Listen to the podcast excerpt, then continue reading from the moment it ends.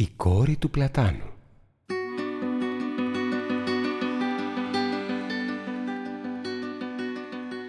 Ήταν μια φορά ένας πατέρας που είχε δυο παιδιά και έλεγε των παιδιών του «Παιδιά μου, σε αυτόν τον κόσμο ούτε καλό να κάνετε ούτε κακό». Ήρθε καιρός λοιπόν και απόθανε ο πατέρας. Είχανε αμπέλια, είχανε χωράφια, είχανε περβόλια, απ' όλα τα καλά είχανε. Μια μέρα λέει το κορίτσι του αγοριού «Να πάμε αδερφέ μου στα αμπέλια μας, να πάμε στα χωράφια μας, να δούμε τους περιβολάριδές μας». Στο δρόμο που πηγαίνανε, σε ένα κλαδί μέσα, ακούνε ένα κλάμα. Παιδιάστικο κλάμα. Βρε αδερφέ, εδώ μέσα κλαίει ένα παιδί. Βρε αδερφή, τι μας έχει πει ο πατέρας μας, ούτε καλό να κάνουμε, ούτε κακό. Εγώ θα πάω αδερφέ μου, λέει η αδερφή. Να δω τι είναι αυτό που κλαίει, δεν μπορώ να φύγω. Πάει η αδερφή και βλέπει ένα παιδί να κλαίει γδυμνό. Σκίζει το πουκάμισό της και το σκεπάζει. Βρε αδερφή, τι είπε ο πατέρας μας, να μην κάνουμε μήτε καλό μήτε κακό. Τι κάνεις εκεί; Λοιπόν το πήρανε το παιδί και πήγανε και πιάσανε παραμάνα. Το αναθρέψανε το παιδί. Η μεγάλωνε το παιδί, η μεγάλωνε, ήρθε σε ηλικία και ήταν η ώρα για την πατριά. Μια μέρα λέει η αδερφή του αδερφού «Αδερφέ, θα σου πω μια ομιλία και θα μου το κάνεις το θέλημά μου, ε» «Όχι αδερφή μου ένα θέλημα μόνο», λέει ο αδερφός «Αλλά και δυο». «Εμείς τώρα αδερφέ μου είμαστε τρία αδέρφια. Ό,τι θα πάρεις εσύ θα πάρω κι εγώ. Ό,τι θα πάρω εγώ θα πάρει και η ψυχοκόρη μας. Και αν θέλεις σου δίνω και από τα δικά μου τα μισά να πάρεις την ψυχοκόρη μας γυναίκα. Λοιπόν να γίνει αδερφή μου λέει ο αδερφός. Να ρωτήσουμε όμως πρώτα τον παπά να δούμε αν γίνεται και εγώ μετά την παίρνω. Αρωτήσανε τον παπά και γεννότανε. Έγινε λοιπόν ο γάμος. Πέρασαν ένα χρόνο καλά, δυο χρόνια καλά, δέκα χρόνια καλά στα δέκα χρόνια απάνω ζήλεψε η αδερφή με τον άντρα πως αγαπούσε την αδερφή του πιο πολύ. Λοιπόν ήθελε να ταΐσει την αδερφή φίδια και παραγγέλνει του γαλατά τους τρία αυγά φιδίσια και τα πότισε της κουνιάδας της.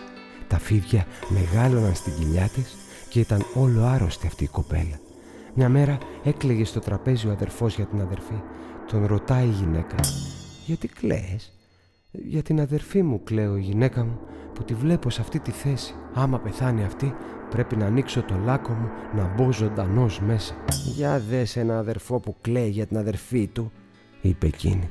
Εκείνη είναι από το κεφάλι της άρρωστη. Και ποια είναι η αιτία που είναι άρρωστη; Α, είναι εγκαστρωμένη η αδερφή σου. Με ποιον είναι εγκαστρωμένη η αδερφή μου; Εγώ δεν ξέρω με ποιον είναι εγκαστρωμένη. Μα πήγαινε τώρα που κοιμάται να βάλεις το χέρι σου στην κοιλιά της να δεις που θα πηδήσει το παιδί.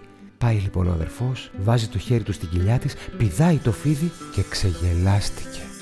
Πρωί πρωί φωνάζει τρεις χασάπιδες και τους λέει «Θέλω να πάρετε την αδερφή μου, να πάτε να τη σφάξετε και θα μου γεμώσετε αυτό το μπουκαλάκι με αίμα και θα μου φέρετε το μικρό της δαχτυλάκι σημάδι. Μόλις όμως βγαίνανε στην πόρτα ένα αρνάκι μαζί τους.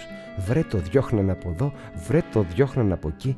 Αυτό δεν έφευγε. Πήγε μαζί τους. Σαν πήγανε και περάσανε τα μπέλια τους και τα χωράφια τους, λέει αυτή. Εμένα δεν με πάτε στα μπέλια μας και στα χωράφια μας. Πού με πάτε; Πάμε να σε σφάξουμε, λένε οι χασάπιδες. Γιατί να με σφάξετε; Έτσι μας είπε ο αδερφός σου. Να γεμώσουμε αυτό το μπουκαλάκι αίμα και να κόψουμε το δαχτυλάκι σου σημάδι να το πάμε. Ε, δεν γίνεται να σφάξετε αυτό το αρνάκι.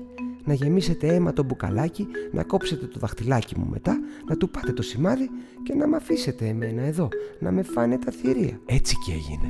Σφάζουν το αρνάκι, γεμώζουν το μπουκαλάκι αίμα, ψήνουν και το αρνάκι και το τρώνε και τις αφήνουν κι αυτινής να φάει. Της έκοψαν έπειτα το δαχτυλάκι και φύγανε. Έφαγε αυτή και καθότανε.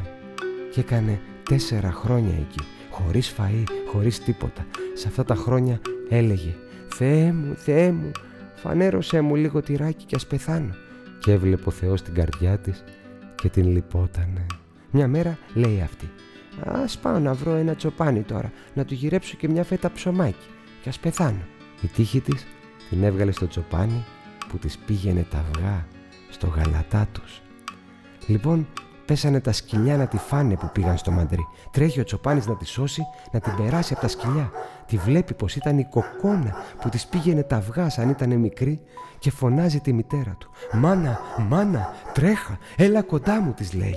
Τι θες, γέ μου, του λέει η τσομπαναριά. Τρέχα μάνα μου, τρέχα άρμεξε τα πρόβατα, πάρε και το σκηνή μας το μεγάλο και δέσε το θηλιά στον πλάτανο και βράσε και το γάλα και ύστερα θα σου πω. Πάει λοιπόν και αρμέγει τα πρόβατα και βράζει και το γάλα και πάει και αυτό σιγά σιγά με την κοπέλα. Το ήβρασες μητέρα το γάλα; Το ήβρασε γέμ. Γυρίζει λοιπόν αυτός στη μουσαφίρισα και της λέει: Τώρα θα σου κάνω κάτι τη, αλλά να μην φοβηθείς. Είναι και η μητέρα μου μαζί. Έχεις την ευχαρίστηση να σου κάνω ό,τι θέλω. Ε, ναι, ναι, ό,τι θέλετε, λέει αυτή. Τώρα θα σε κρεμάσω στον πλάτανο. Θα γίνεις η κόρη του πλατάνου. Μη φοβηθείς, είναι για το καλό σου. Την παίρνει λοιπόν και την κρεμάς στον πλάτανο. Μητέρα, μητέρα, καλά σκεπασμένο το γάλα, φέρ το κοντά μου. Και έπειτα γυρνάει στη μουσαφίρισα και λέει: Εσύ πάρε την άνεσή σου πάνω στο κλαδί του πλατάνου. Παίρνει αυτή την άνεσή της και πέφτει ένας φίδαρος τόσος από την κοιλιά της την κατεβάζει, την ξεκουράζει, ξαναβάζει το γάλα και την ξανακρεμά.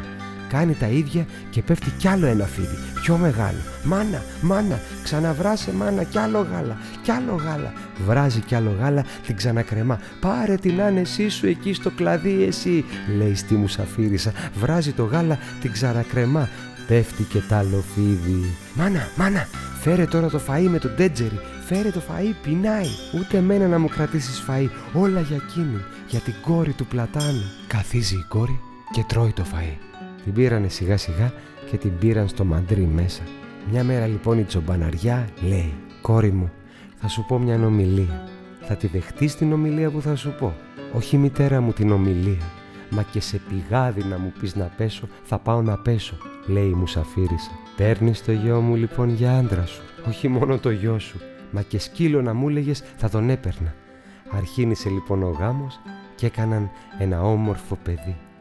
Έβγαινε λοιπόν η μάνα στο φεγγάρι κάθε βράδυ και έλεγε «Στο αδέρφου μου το αυτή πλατανός να ριζωθεί κι αν δεν πάω εγώ να μην ξεριζωθεί». Εριζώθηκε λοιπόν στο αδερφού της το αυτή ένας πλάτανος Όσοι γιατροί υπήρχαν στον κόσμο πήγανε. Κόβανε ένα κλαδί, γινότανε δυο. Κόβανε δυο, γινότανε τέσσερα. Δεν μπόρεσε κανείς γιατρός να βρει τη σωτηρία. Λέει λοιπόν η μάνα του παιδιού της μια μέρα «Θα πάμε στον μπάρμπα σου και θα μου πεις «Δώσ' μου ένα ζαχαρωτό και πες το λόγο που θα ξεριζωθεί ο πλάτανος». Έτσι και έγινε. Δίνει του παιδιού της το ζαχαρωτό και λέει εκείνο «Ένας μου λόγος θα υποθεί, ένας κλόνος θα κοπεί». Κρακ! Και κοβότανε ο κλόνος. Πάλι άλλο ζαχαρωτό και έλεγε «Άλλος ένας λόγος θα υποθεί κι άλλος ένας κλόνος θα κοπεί». Και κοβότανε πάλι άλλος κλόνος και απόμεινε μόνο η ρίζα και αρχινά το παραμύθι πάλι από την αρχή. Αδερφέ μου, αδερφέ μου, το και το έγινε. Εσύ είσαι αδερφός μου και με σφάξες. Αλλά δεν με σφάξαν οι ανθρώποι, σφάξαν τα αρνάκι και εγώ σε καταράστηκα στο φεγγάρι και ρίζωσε πλάτανο στα αυτή σου. Εγώ δεν ήμουν αγκαστρωμένη με άντρα, εμένα με εγκάστρωσε η γυναίκα σου με φίδια και μέσωσε ο άντρας μου, ο Τσοπάνης. Ορίστε και το δαχτυλάκι μου. Ένας μου λόγος και η ρίζα να ξεριζωθεί. Και ξεριζώθηκε και η ρίζα και βάνουνε και ένα τουρβά καρύδια και ένα τσαμούσικο άλογο και βάνουν και την ύφη απάνω και ένα κομματάκι και ένα καριδάκι και ζήσαν και γεράσαν τα αδερφάκια μαζί.